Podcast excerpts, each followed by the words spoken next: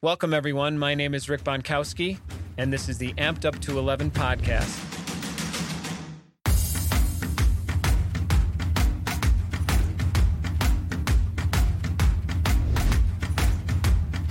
My next guest is Jeff Bourns, an adapted tennis professional who retired from competitive tennis play in 2019 with a world rank of number four in his classification. Jeff has spent his life in pursuit of advocacy for athletes in adaptive sports. It is my pleasure to introduce Jeff Bourns. Hey Jeff, how you doing? Hey Rick, how's it going? Thanks for uh, having me on today. Looking forward to talking. It's great to see you, man. I'm so happy that you were able to carve out some time for us out of your schedule. Um, I know you're in Texas at the moment, and I'm assuming it is super hot where you are. Yeah, uh, I think most of the USA right now is cooking, but um, yeah, we're uh, staying indoors or taking advantage of the pool and getting out when we can. So, but uh, yeah, it's good to see you and uh, really appreciate kind of just you know in our conversations leading up to coming onto the show. Uh, admire what you are uh, doing and using your voice and helping to uh, expand the the uh, reach and audience for uh, amputees in the adaptive community. So happy to be here, man. And uh, yeah, hey, let's talk. No, I, I, I appreciate the kudos, my friend. Um, yes, this is this is about awareness. This is about us bringing these stories forward and showing the world that amputees are incredibly powerful people. And um, you know, personally, uh, you know, for obvious reasons, I, I find these stories fascinating. Yours, uh, in particular, you know, given the fact that I am an amputee uh, as of late, and what I mean by that, for only about six years, I am very fascinated with people like yourself because your amputee journey has essentially been your entire life. I would imagine becoming an amputee, I believe at two years old, you do you even remember a time when you weren't an amputee aside from pictures, maybe? Uh, yeah, that's uh, to be honest with you. I mean, I'm Jeff, and I just this just like you know these days like how do you identify yourself or oh yeah do, yeah it's confusing uh, isn't it you know like jeff uh, yeah. check there yeah um it that's always been something. And to to be honest with you, growing up, um, you know, I started to notice I was different than other kids maybe uh, when I was younger in elementary school, and um, that's when I like started to notice that you know, hey, I wasn't. You know, or I, I wasn't uh, the uh, only color skittle in the pack kind of thing. You know sure. what I mean?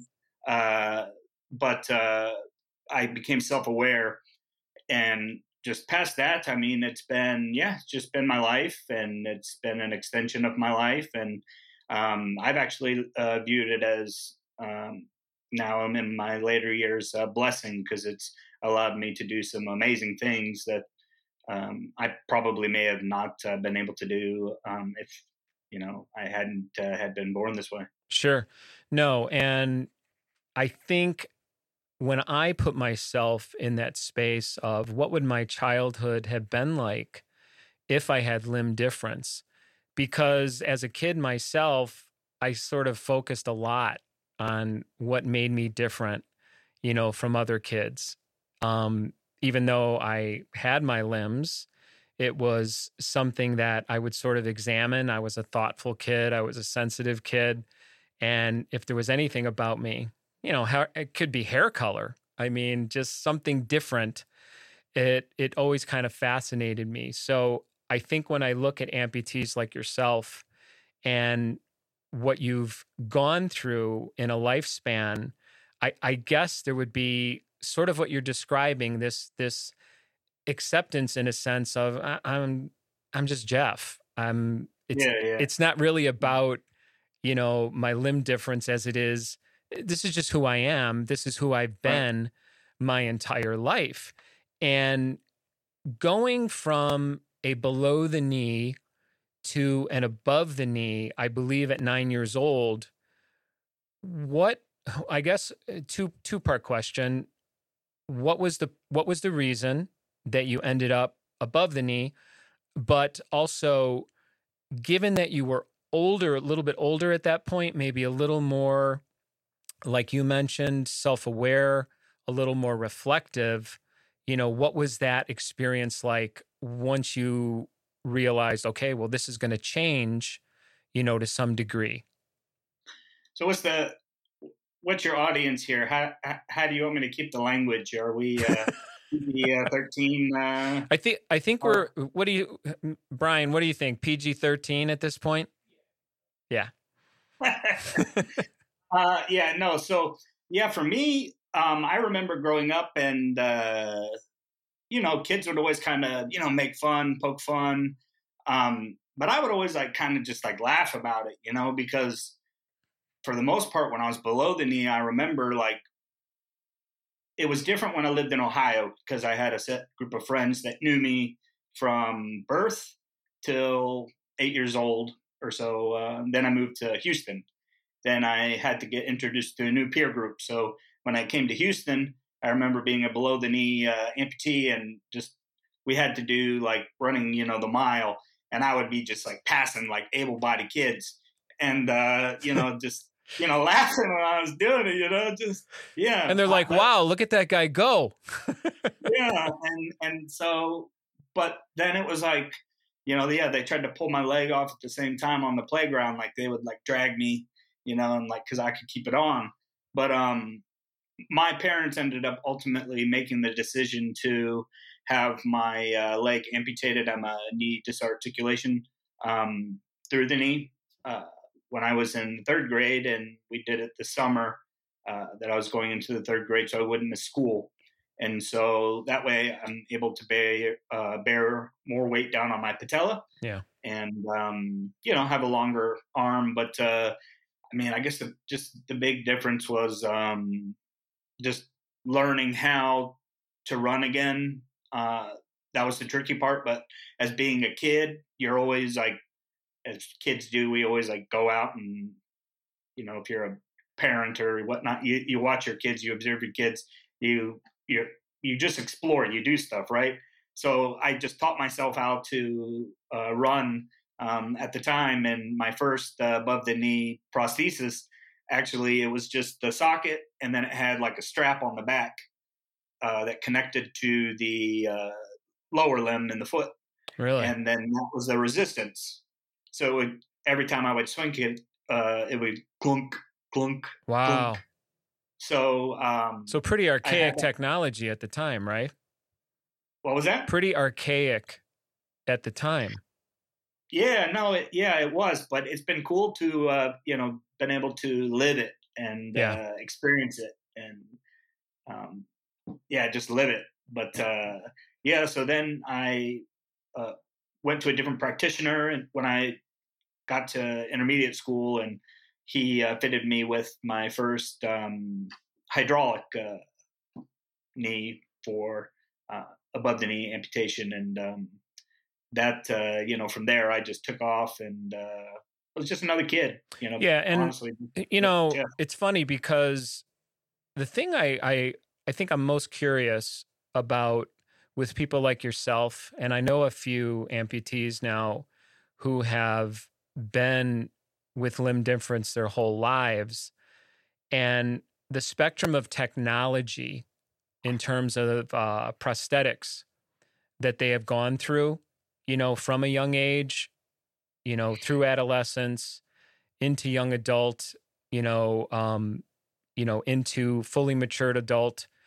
It's it's really remarkable um, and when I say remarkable, in in some ways, it's uh, there are certain things, you know, depending on practitioner, depending on you know company that you're dealing with, uh, whatever clinic you're using, whatever prosthetist you're using.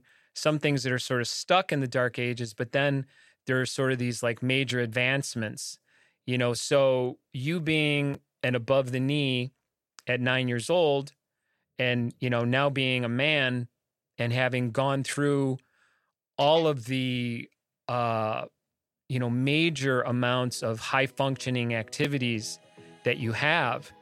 I, I mean, you you you've seen a lot of technology and the birth of a lot of technology, wouldn't you say? Hey, amputees, I'd like to take a moment to introduce everyone to the liner wand. We all know how bacteria and odor can be a major issue with prosthetic liners, and the liner wand is the solution. Did you know that if you're using soap and water, you may be making the problem worse? The liner wand uses a patented formula that deletes all bacteria and smells for two weeks. The liner wand is available as an affordable subscription or individually, and it always ships for free.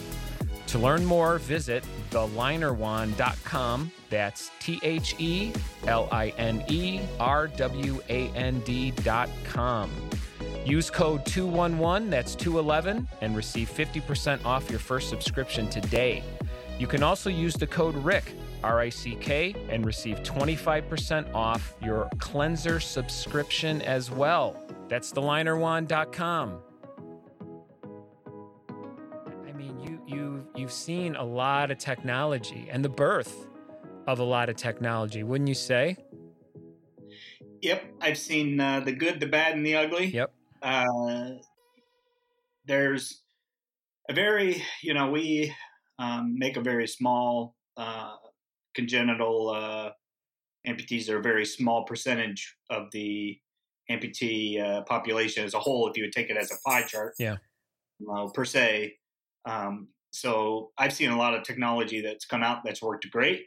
Um, I've uh, you know everyone refers to uh, you know sprinting feet now as uh, you know blades, running blades Yeah. from uh, Oscar. Yep. But uh, you know back uh, when I was uh, running track out of high school, you know I had uh, Springlite and then flex foot, and so there was just a bunch of different technology and uh, yeah every, everything kind of developed it. But there was a huge boom that came after, um, and unfortunately, it comes at the uh, expense of others. But research and development R and D with the Gulf Wars in Iraq and Afghanistan, and that's when things kind of really kicked up, and microprocessor knees like kind of really started shooting off and taking off, and different versions of different uh, knees and applications uh, started to become available. So, you know, you could uh, pick a different car, you know, that you wanted to drive rather than just, uh,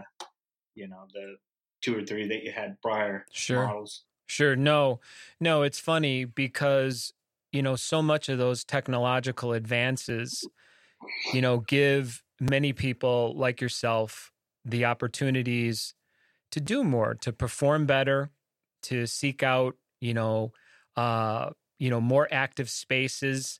I mean, you were, uh, from what I've read, I mean, you were an active kid. I mean, you were involved in a number of different sports before everything kind of funneled down to tennis, which you, you know, totally excelled in and became this, you know, trailblazer.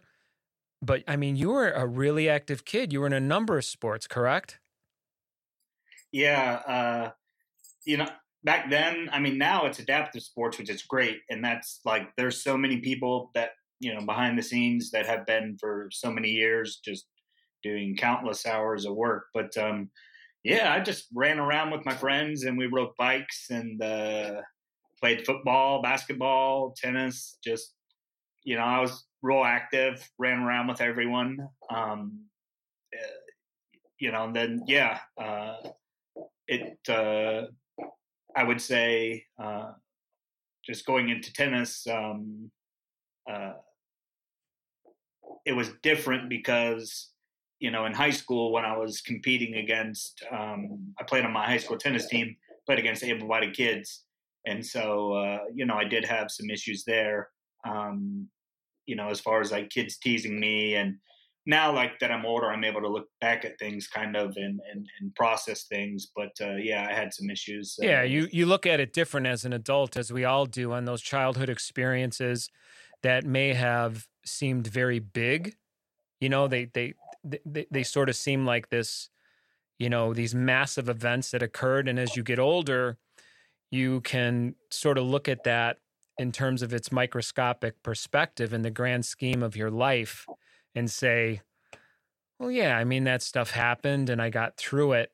Um, you know, just talking about your childhood, you know, kids that are active. I came from that generation of kids where eh, I mean, we just weren't homebodies. I mean, we were never in the house. We were always outdoors.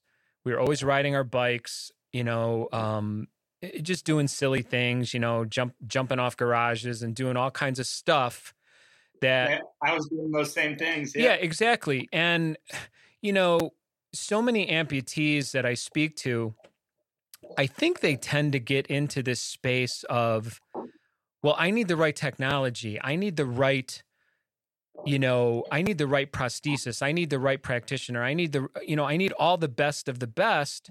And then I think about, you know, lifers like yourself, lifetime amputees who come from these more archaic technologies before all these really cool things were available, they were high functioning.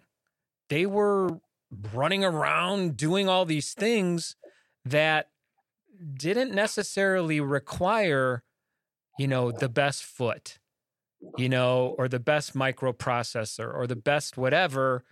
And somehow they muscled through it just by sheer will and really just wanting to engage activity. So when I hear someone kind of getting down on availability of technology, I sort of see that as okay, is that the the full story, you know? Is, Right. is, is part of it that you know you're you're you're just not wanting it bad enough. Do you really want it bad enough? You know, because when I first became an amputee, I really struggled with skin breakdown. I I Okay. I, I have a lot of bony prominence on my residual limb, and I, I I was wanting to to perform. I was wanting to get back on a bike. I was wanting to get behind a drum kit again. I was wanting to do all these things, and I, I was struggling. And yes, there were tweaks that were necessary uh, to my you know to my socket, but at the same time, I truly feel like so much of my advancement was kind of like up here. It was it was a lot of mental, you know, just Yep. just kind of getting past myself and getting out of my own way and saying, you know, you, you just got to try harder. You know, you got to stay focused. You got to stay in the game. All those other things are going to come. You're going to get the train up. You're going to get all the education that you need. You're going to find the right clinic. You're going to find all of that. But if your head isn't in the right place, you're never going to truly do all those things that you want to do. So, getting back to my original point, which is, you know, some someone who's a child and they just want to ride their bike and play with their friends, eh, they're not thinking about, do I have the best foot? they're just Yeah, they just you you you you, go with the flow, and uh, you know you were talking about technology, and so um, and you know getting in your own head, and I know for me, uh, you know, being a lifer, um, what an impact uh, technology has had in certain areas um, is the feeling of like because sometimes it's just like you know I I ask myself like what would it be like or what does it feel like or you know to actually be able to or i'd always question myself or i would look at people and study them and be like okay so am i supposed to run this way right. you know so i would constantly be looking at people but in high school we had stairs that we had to get up uh you know to uh, get around Sure. and so we had to tuck in our shirts uh, dress code, right? Yeah. And so my prosthesis, my socket would always uh, right up high, and I was real self conscious. So I actually got a note from my doctor, and I was the only kid that was allowed to have untucked shirt, uh, so I could scoot around. But um, I uh, would go up the stairs, and at the time it was just a hydraulic knee. But I would, you know, grab the rail and I would boom, you know, like just like use my I'm right leg, so I would you know, power forward with my left uh, leg up and, you know, use my handrail and just go up as fast as I could. But I was always so self conscious of the kids that were behind me and what they were thinking. Oh, Am I going to fall? I never fell, but I would always think that in my head, like, please, Jeff, don't fall, you know? And then uh, going down the stairs. That was difficult. So when these advancements in technology took place, um, you know, with the new R and D, you know, now I can go down step uh, or stairs uh, step by step. So that's a really cool, like actual feeling. Yeah. And uh, it, it it's different, and it really you you have to soak it in and take some time because it's just like wow, this is what it's you know almost like. I can go down. Yep. Step after step after step after step. I can walk backwards now. I can you know. Uh, yeah, there's a the no. You're right. There's a there's a comfort that you enjoy. It's it's almost like for someone like yourself that has been on that far end of the spectrum. For you, it's such a gosh, just like a it's it's it's almost I would think for you in a way, it's like, wow, this is this is such a nice thing that I've never experienced because I've been doing this my whole life. So it's almost like a luxury item when you think about it, because it's like I've been driving this, you know, I don't know, you know, two cylinder car, and now all of a sudden I'm I've got this Ferrari, and yep. you know I can open it up and have a great time. So I would think all of those things are much more appreciated by someone like yourself, whereas someone who's a brand new amputee, you know, because I'll talk to someone and and they'll say, I'll say, okay, well, you know, when was your amputation? Uh, it was about uh, six months ago, and I'm like, oh, okay. So what was your question? Well, how can you help me get a running leg? I'm like, what? a running leg? You're a six month amputee. Like, how, who, uh, either you got a lot of money or you're living in fantasy land because you got a lot way, uh, much further way to go before anyone's going to talk to you. You know, any responsible prosthetist is going to talk to you about your running leg. I mean, let's get yeah. let's get you up, let's get you mobile, you know, let's get you functioning in in somewhat of a normal way, and then you know build those plateaus, you know, from there. Right. Yeah, I, I know uh, with me in my case that um, overall I feel incredibly blessed that I've been able to experience what I've been able to experience because some of these feelings and these experiences that I have been able to experience um, are not as available uh, or readily available to others as they should be. Yeah. Um, it literally costs an arm and a leg to get an arm or a leg. Yeah. No, no uh, pun intended. So you know, it's uh, one of those where it's like, you know, hey, um, you know, from my experiences in my life and what I've done, uh, this is where I'm at now. Like, how can I use my platform or anything that I've done uh, to be able to let someone else have that feeling or experience and be able to have the opportunity. I think the big word is opportunity. That if given an opportunity to do something uh, arises, that the that's um, you know the biggest thing to capitalize on and um, you know are those opportunities. So. Yeah, and you know I was reading. Uh, I can't remember where exactly I was reading about you, and it described this scene which um, was was kind of vivid for me. It said you were, I, I believe it said you were 18 years old. You were in your prosthetist's office. Uh, Shout out to Dan Morgan. Um, you know, I'm going to send him a copy of this, but that guy that is a practitioner, like anyone who wants to get into um, the field, uh, you do change people's lives. And uh, I always say, find a practitioner that works best with you. You get a good relationship with them, and you stick with them. Yeah, because they uh, get a very intimate, um, you know, relationship with you and know, you know, what your needs are. So yeah, Dan Morgan, he uh, did wonders for me um, back in the days. No, that's wonderful.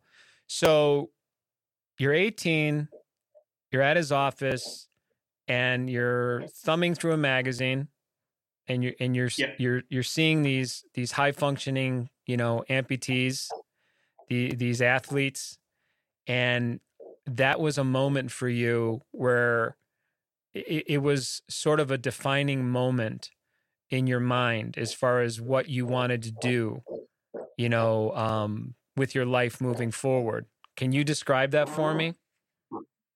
Yeah, right. Um, that yeah, that was the first time that I had ever heard of. Um, my dog is totally gnawing at a bone. I'm sorry if it's messing up, uh, you know, audio. She, but she is, uh, she's my buddy, uh, Tonka. But, uh, Tonka, you said? So, yeah. Oh, yeah, what yeah. an awesome name for a dog! I love it. Yeah, but she's just sitting here chomping at uh, the bone. But uh, yeah, but back to your point. Um, when I saw that, I was excited, and it was uh, you know '99, and I was reading about guys like you know Earl O'Connor and um, uh, uh, Marlon Shirley, and um, you know all these other guys that uh, came before me. Uh, Matt Smith. I mean, th- there's a lot of names I can throw out there, but um, I was like, wow, this is really cool. Like I can actually go out and compete against others like myself. Yeah. And so at the time, you know, the internet and things, what it wasn't around. So I wrote a letter to Hanger Prosthetics and Orthotics and uh, said, you know, hey, um, their office uh, at the time was in um, Oklahoma, Edmond. And so uh, wrote a letter and said, hey, you know, I'm a very high functioning individual and uh, an athlete, and I would like to see, you know, how do I get involved with this stuff? So they told me to, uh, you know, fly over and um, Kevin Carroll actually uh, fitted me with a sprinting uh, prosthesis. And um, at the time, you know, everything was still like kind of like really scattered, not really well known. It was mainly like track and field and kind of stuff like that. And I never really was a track and field guy. I, Right. I was more of a, a basketball and tennis and you know court uh, sport guy. But um, yeah, that's where I met uh, amputees for the first time in my life, and it was a very defining moment um, that I that I had uh, during the 2001 Endeavor Games, and um, you know uh, uh, Oklahoma. I met uh, Rudy uh, Garcia Tolson, my buddy. Uh, he was up there. Um, just a lot of people, and just to be able to exchange stories and just say like you know wow like i'm not alone like there's other people that are out there Sure. that are like me like it, that was like really big in my own development because you know as i'm jeff but still always like something felt like there was a piece missing Sure. you know or uh, just wasn't whole. So um you know yeah just uh, being able to do that and experience that through sport and some others it may not be through sport but through you know different channels uh, was um, you know life changing for me. No, I, I I think that's a really important point because so often when when I am contacted by amputees in a random kind of way, you know, just like through a DM or like a quick email or something, right it's yeah. usually because they're in what I would describe to be as sort of an alone kind of space, wanting to be part of community, wanting to feel that they are not alone and that there's someone else that is experiencing those isolated kind of feelings. And, you know, one of the things I really admire about, you know, who you are and your story and your life is is is that it is really built around advocacy and wanting, you know, that inclusivity piece where and and this is you know people with all types of um you know uh let's call let you know for the sake of this conversation let's call them disabilities but you know wanting to include those people with limitations uh to be part of something bigger and better and to normalize that and make people feel included. So um no i i would imagine at that age seeing you know high functioning amputees and you know having that aha kind of moment where you go okay this is this is something i want to do. W- when do you feel like tennis became the thing? You know like this is this is my discipline. This is the thing that i'm going to focus on. So uh, growing up and i actually didn't learn this until like towards the tail end of my um, you know professional career and playing tennis when I was doing tennis, but growing up, uh, I used to play in summer leagues uh, for the USTA um, and other things like that against able-bodied kids, and yeah, uh, you know, I was actually you know ranked, um, let's say above average uh, against able-bodied kids. But um, there was a lot of stuff that you know my parents kind of withheld from me uh, as far as that goes with tennis um, as far as making my middle school tennis team. Where yeah, I want to you know, I, I want to stop you for a second because I've read this somewhere. I think you're alluding to a situation, or maybe even a series of conversations where you were you were competing against uh, other kids, you know, with with yeah. two legs, and yeah. I believe there was sort of a movement that kind of you know, kind of bubbled up of, you know, Jeff is better than these people. Like, why why yeah. is he not on the team? Like, what's happening here? Yeah, I I, I didn't find that out until like the year uh, 2019. Oh my gosh! but, it happened, and uh, you know, 94. You know, my mother and other parents, you know, were like, "Yeah, hey, Jeff is ranked higher. Like, why is he not on the team?" Right. And so uh, you know. But um, and is that just built around yeah. stigma? I mean, is that just? Yep. So that all kind of just adds into, uh, you know, um, the foundational building blocks and uh, just learning about life and kind of how you're perceived in certain uh, areas. But um, you know, going back to tennis and when I thought it was, you know, or wanted to move it into the thing. Yeah. Um, I had a really unique opportunity with Hanger prosthetics and orthotics in uh, sprinting and swimming. Uh, now, for me as a sprinter, I was okay. Uh, wasn't really my thing, but swimming was actually really good. I was just very self conscious at the time. I didn't, uh, you know, want to wear the little speedos that they had. Uh, and why not? It was it was because it was like I was always used to people looking at me and uh, whispers and you know like you would hear sure. things and so it was just I had was just a little extra sensitive at that point. I didn't have anyone to say like, "Hey Jeff, you're actually a really fast swimmer. You're beating the crap out of these other people." You know, in the well, I didn't want to wear a speedo pool. when I had two legs, so just just just swim, just go, just do it. You know, I mean, I was doing some great things, sure. so I missed an amazing opportunity uh, with uh, with that, and um, while I was going through college, and then became a father and then I had some back issues, and so then tennis I switched fully to that. Uh, just with um, after the back issues uh, to rehab myself and to get stronger, right. and then I started learning more about okay, adaptive sports are really becoming organized now, and all these guys that I used to like compete with, and they were my friends. They were like all on TV, and they're doing extremely well now, and they had you know great support systems, and they kept on following you know that path. I didn't, and so then when I jumped back into uh, adaptive sports, I was looking at tennis, and I said, okay, well I can play you know very well standing uh, at a very you know high level, um, eh, but only wheelchair tennis was offered if I uh, wanted to compete and um, you know make a lot of money and go off and get ranked and things like that. Sure.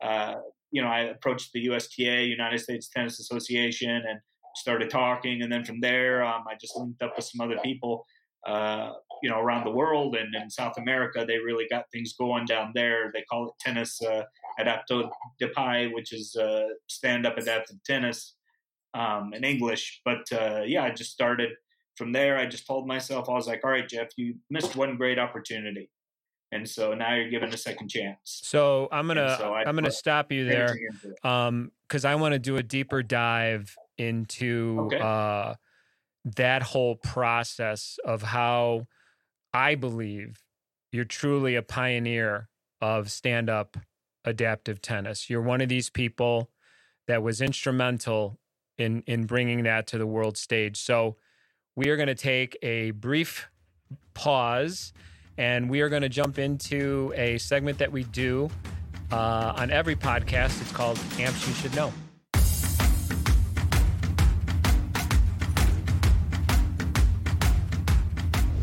Hey everyone, today on Amps You Should Know, I'd like to introduce you to Isaac Osilia. Isaac is a 30 year old, right below the knee amputee. Uh, he's been an amputee for about a year and a half, so relatively new to all of this. He actually lost his limb during a motorcycle accident. Really tragically, um, he actually lost um, that limb shortly after losing his mother to cancer. So um, you can imagine the heartbreak of of losing a loved one and then going through the trauma of being in a motorcycle accident and losing a limb. Um, he's definitely someone who I would describe as dealing with adversity in a very very powerful way. I've spoken to Isaac on the phone. We've exchanged messages. Um, he actually reached out to me online. He had some questions about what it would be like or what I could recommend in starting a walking group in his area in California. Now, I found this pretty uh, extraordinary only because he's pretty much a brand new amputee. And given that set of circumstances, losing his mom, going through a motorcycle accident, he seems to be anxious to give back, to give back to this amputee community. And only a year and a half in, I find that remarkable that his mission is to get people out walking, get them active, and really just wanting to engage people at any level of fitness, whether they're in a chair, whether they're crutching, whether they're in a prosthesis or not. Um, he feels it's really important for people to stay active and get out there in the world. Um, Isaac is also a handyman, so he's very active. He's always on the job site, always pushing his body physically. Uh, he's just a, an incredible individual. Um, has a really, really bright spirit and a great sense of humor. And Isaac Osilia is definitely an amp you should know.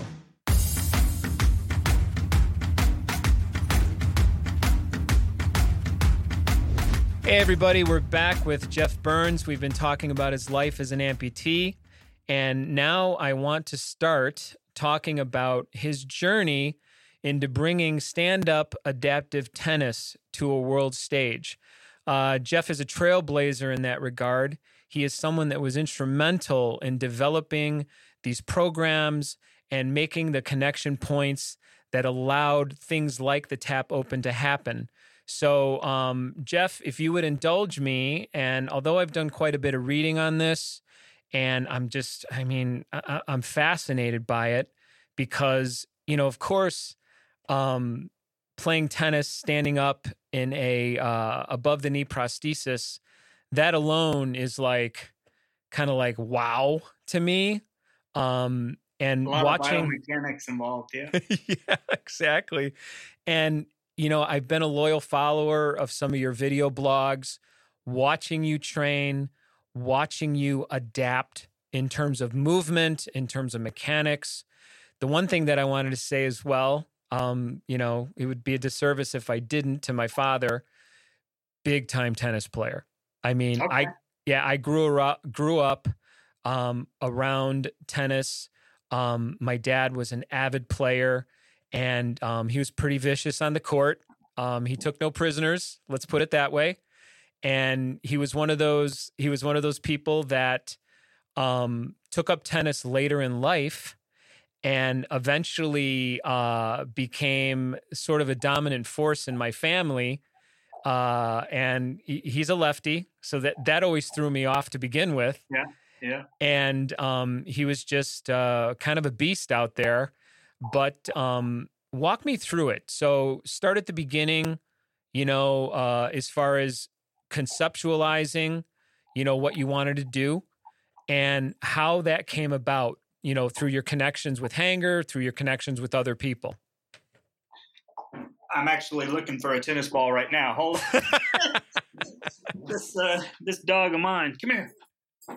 Okay, so um, yeah, just when I got back involved in tennis, it it, it, it kind of boggled me, uh, you know, my mind a little bit, and um, this is where I've learned a lot about myself as well, and um, uh, learning to love myself and and and value and like you know wow you know hey um I can do some pretty amazing things because for a little while I didn't think that you know what I could do was was was great. I was just like okay well yeah I'm just this guy but when I started looking at things then through a different light and um you know uh, saying like hey this can uh you know be uh, used for a greater good of getting people involved and getting people, um, you know, interested in a sport, uh, that you know, I started to just ask questions, and I think that's uh, one of the most important things to do. Just you know, you question why. Uh, that's the big uh, question always is why. And so I question why are we uh, not able to play tennis um, professionally, standing yeah. on a prosthetic leg or using orthotic devices. Right. And so when I started asking those questions, um, a lot of people uh, started asking, "Why not?" Yeah. And uh, or saying, "Why not?" And uh, went, that went through the USTA. Then I linked up with some people in um, South America and in Europe and other places around the world. And so, just as far as like the creation and like everything with that. Adaptive sports is still, I mean, now it's like really getting out there, but uh, with with with tennis and with giving this other opportunity now, and you know, post COVID, it's really cool because for a little while it was just centralized on okay, South America, then we, you know, North America rocking it, Houston, you know, uh, yeah. we started a or I started a tennis program in Houston that um, uh, 2014, and I started teaching kids and had some adult students come out, taught them traditional tennis rules.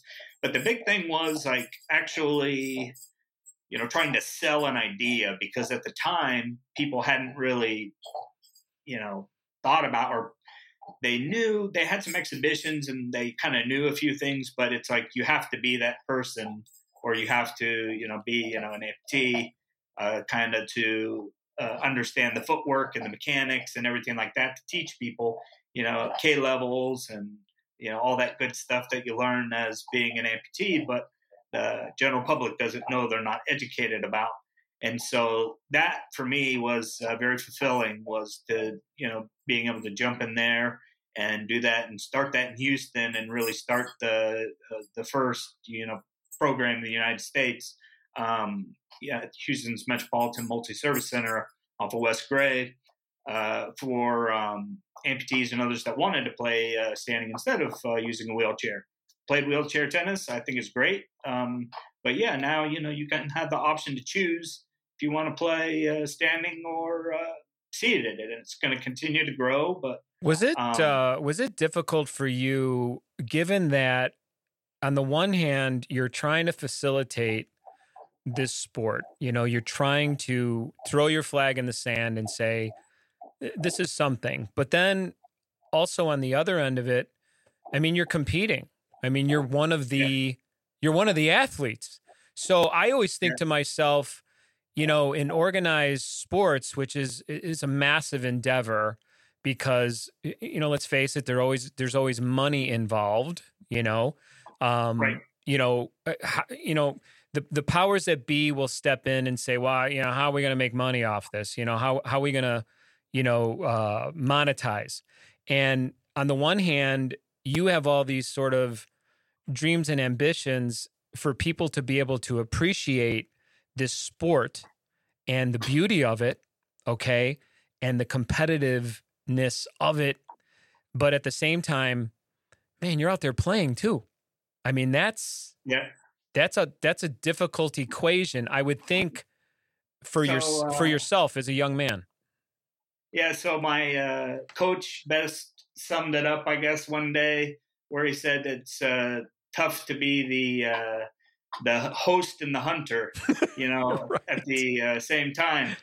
But totally, you, you, you, have to be welcoming to everyone that you know wants to come in and you know kind of uh, you know, but right, you know, it's yeah. So you have to keep that in mind. So I always empathize any with anyone who is uh, you know running a tournament and um, fully immersed in that as Yeah. well because um, and and this just isn't with uh, uh, it's not just and this is the cool part this is just not with adaptive sports this was you know back in tennis back in the day when women were trying to make uh, yeah, I know. movement with tennis and um, you know uh, Big deal. color uh, Arthur Ashe they were all trying to make their movements uh, you know with tennis it started the same way through exhibitions. Yep. and you're just putting yourself out there.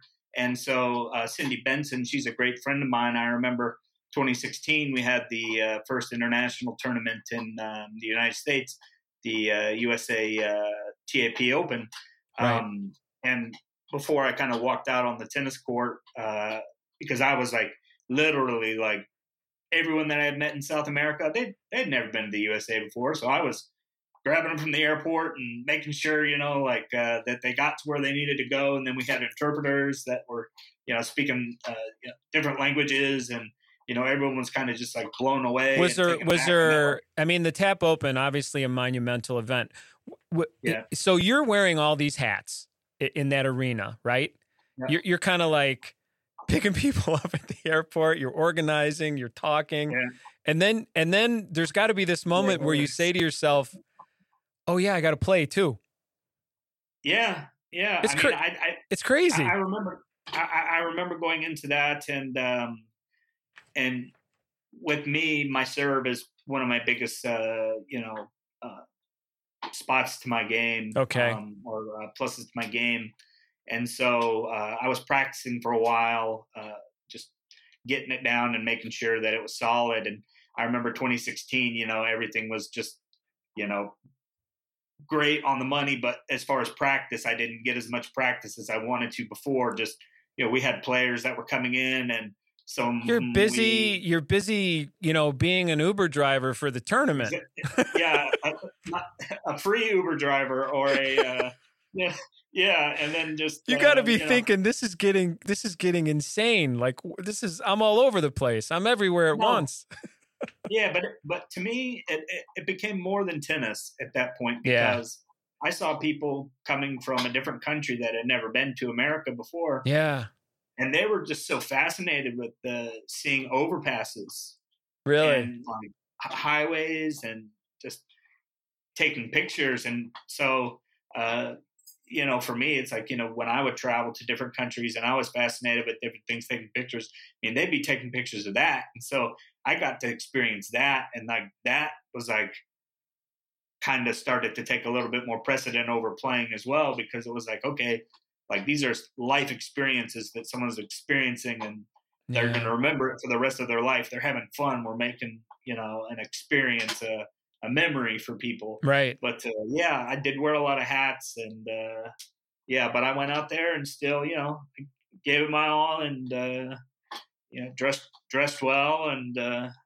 yeah, went out there and banged it around a bit. Yeah. No, it's it's it's extraordinary to me and again, you know, I think says so much about your character as a human being, as someone who is in pursuit not only of excellence in his sport, but also someone that is pursuing this advocacy for adaptive sports to say, this is something bigger than me.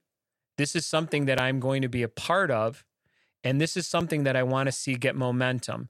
And Right. you know, I was I was watching um, a video blog that you did, and it really touched me. You were talking about the idea. It was it was beautiful. You were talking about this idea of planting seeds, and it's a simple analogy, but when you think about it, it's not always so much about you know the end game with anything. You know, just like today, this conversation, we are planting a seed. Right. Just like those experiences that you went through as a player, as an organizer, as someone that was, you know, bringing these athletes over to this country to expose to the world, you know, how powerful amputees are. Oh.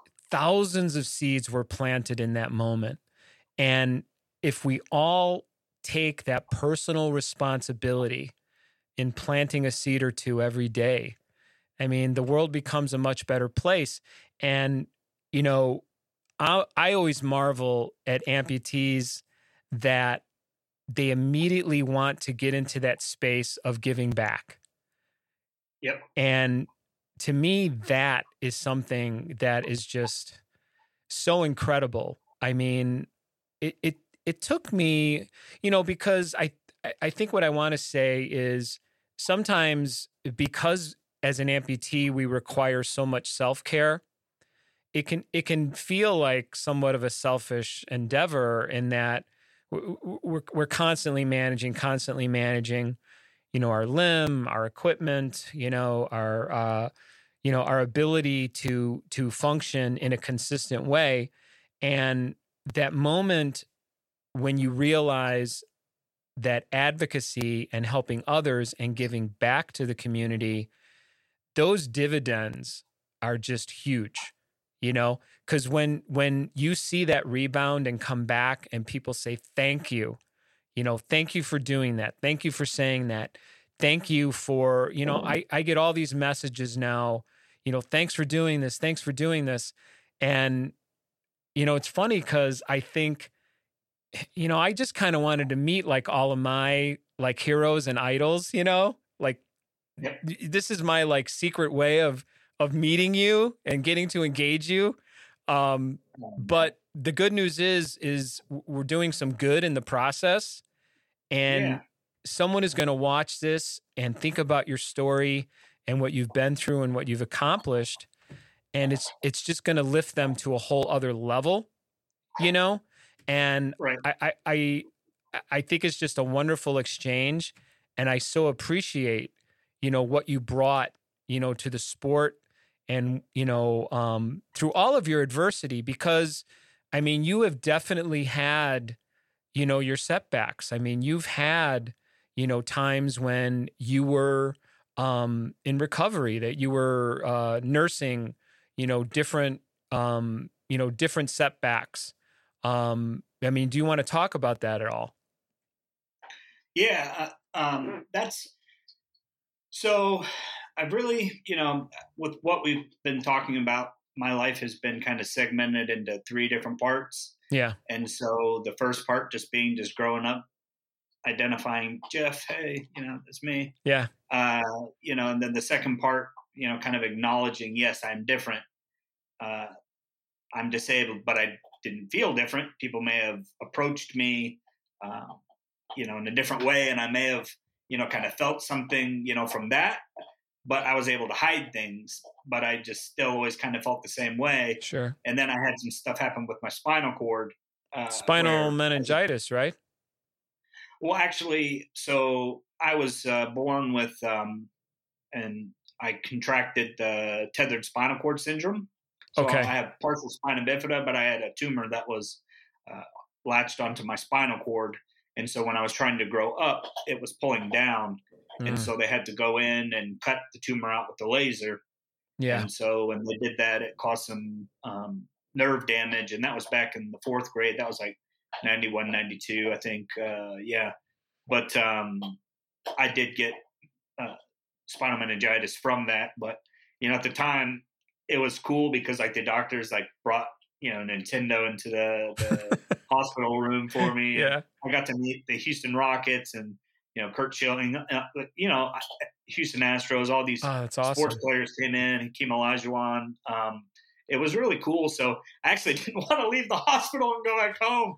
I was like, you know, hey, hey. But uh, yeah. Um, but later in life, as you were saying, and as we were talking uh, earlier in the piece uh, with technology, that technology is the good, the bad, and the ugly, and that sometimes that there is some technology that comes out where if you don't uh, put a product out that is, um, uh, you know, meant to do what it's supposed to do and work on a consistent basis and work like it's supposed to work, mm-hmm. uh, bad things can happen with gait deviation. That's the biggest thing as far as like, um, you know, being an active amputee. You want to make sure your gait is good. You want to make sure you have a neutral spine. Right. Uh, you're stretching. Uh, you're doing all these other things And so, uh, just kind of, you know, going through that process um, later, that brings me to the third point where in my life where I like actually felt uh, physically disabled. I didn't feel physically disabled prior. Um, but I did feel physically disabled from the things that happened to my back later in life.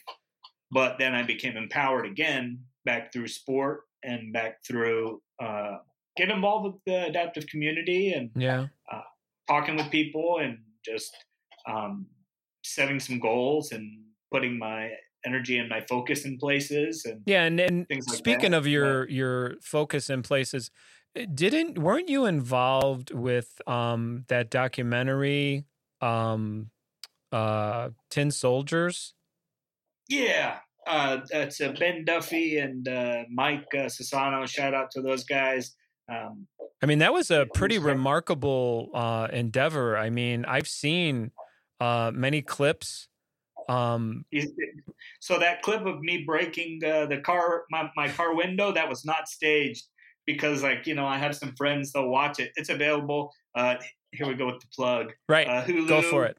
Uh, Netflix, any, uh, you know, iTunes, any platform you can watch it. Yep. Tin Soldiers. Tin Soldiers. thanks to my guys, uh, Ben Duffy and Mike Sassano for you know doing that, and all the participants that were in the movie. But yeah, so I locked my keys in the car and we were doing um, i had a nonprofit organization where i was like really trying to get amputees out and networking with each other and going out in public.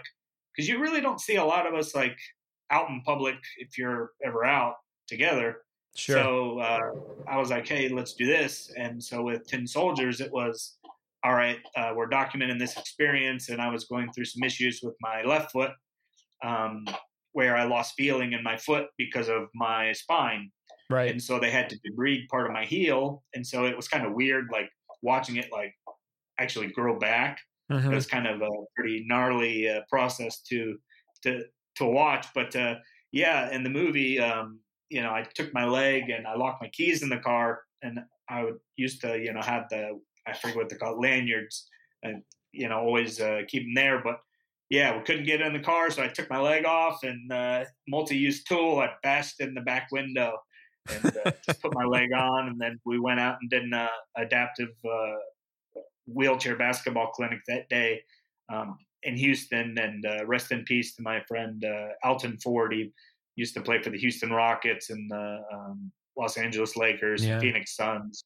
Uh, his wife Victoria, but yeah, Alton passed away from cancer. But yeah, he came out to that camp, and um, you know, it, it was really great experience. Yeah, if you can if you can check that out, it's it's really something. You know, obviously it's uh it's on multiple platforms, Tin Soldiers.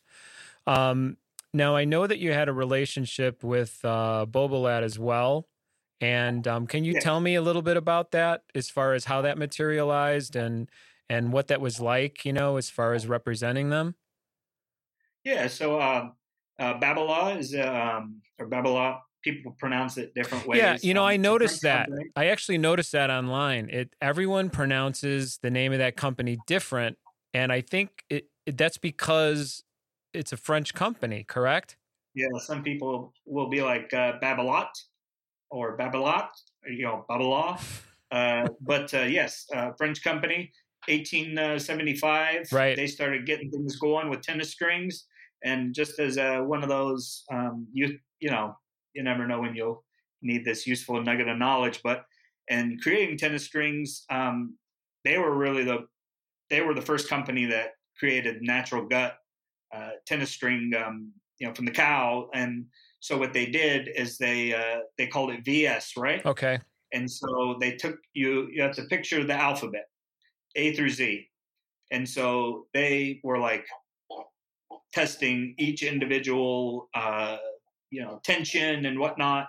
So they started with A and they got all the way to the letter V, and then they found uh, that that level of uh, tension and strain uh, was superior. So they call it VS, and so it's VS superior. Um, and so that's why they call you know the the natural gut string um, VS Touch or Babolat VS Team. Okay, it's a you know the natural. Uh, it, yeah, it's the best uh, natural gut string out there. Makes sense. Um, but so I got I got involved with them, and it was kind of like right place, right time with everything. I just put myself out there. Uh, when I was competing, I was already using the products, and uh, I was just sitting with a buddy of mine one day, and we were kind of like talking about like, okay, well, how do I want to market myself? Because I'm really going to give it my all here, and I know physically that I'm only going to be able to perform at a certain level because that's one thing people don't understand, like with adaptive sports, that um, sometimes you get the misconception, like with there's some amazing, phenomenal athletes all around the world. Right. They're great. So sometimes people get your expectations, you know, where you can go to the, the, the roof, you know. But so with Babolat yeah, just getting involved with them. I went to my tennis store uh, one day, uh, Racket Pro in Webster, and ran into my now good friend Jason, and um, you know, kind of told him a little bit about my story, and then they put backing behind me, and and then I started to get more involved with the company, and then they endorsed me, sponsored me as an athlete, and uh, you know that feeling for me, you know, in the beginning, it was kind of one of those like, are you just giving this feeling, or are you just giving this, you know, to me because you you you know kind of feel bad, or is it like a but they like talked to me and said, no, you know, hey, we think you're a great athlete. And so it really helped my confidence as well as a, as a person. And, yeah. And being able to project that as well uh, to the company. So, um, it, I mean, yeah, they're, you know, the, the, the best, uh, well, I, I think it, uh, I think it shows how humble you are you know to to go to that place mentally. You know you're you're a phenomenal individual. You know um yeah, I just uh, it's it's a remarkable story, something I have enjoyed following and reading about, and I'm so excited, you know, for what life has in store for you. Um, you know, moving forward into the future. You know, Jeff, um, I know I'm not alone when I say thank you for your advocacy, for your ability to reach out to the community, and help as many people as you possibly can. Um, that's pretty much going to wrap it up for us today. So, um, thank you too, man. You're doing a great oh, job. Oh, thank you. It takes a lot of us out there, and so you know, hopefully, everyone can get out there and work together and continue uh, moving up the ladder. Absolutely. Absolutely. Bar, so no, we Rick, we've uh, got lots more stories coming, and what I'm hoping is that you know you and I can revisit in the future, and uh, you know keep this momentum going and keep highlighting people like yourself, so that we all have sources of inspiration. So I want to thank our audience for tuning in today. My name is Rick Bonkowski. This is the Amped Up 211 podcast. I want to wish everyone health and happiness, and we'll see you next time.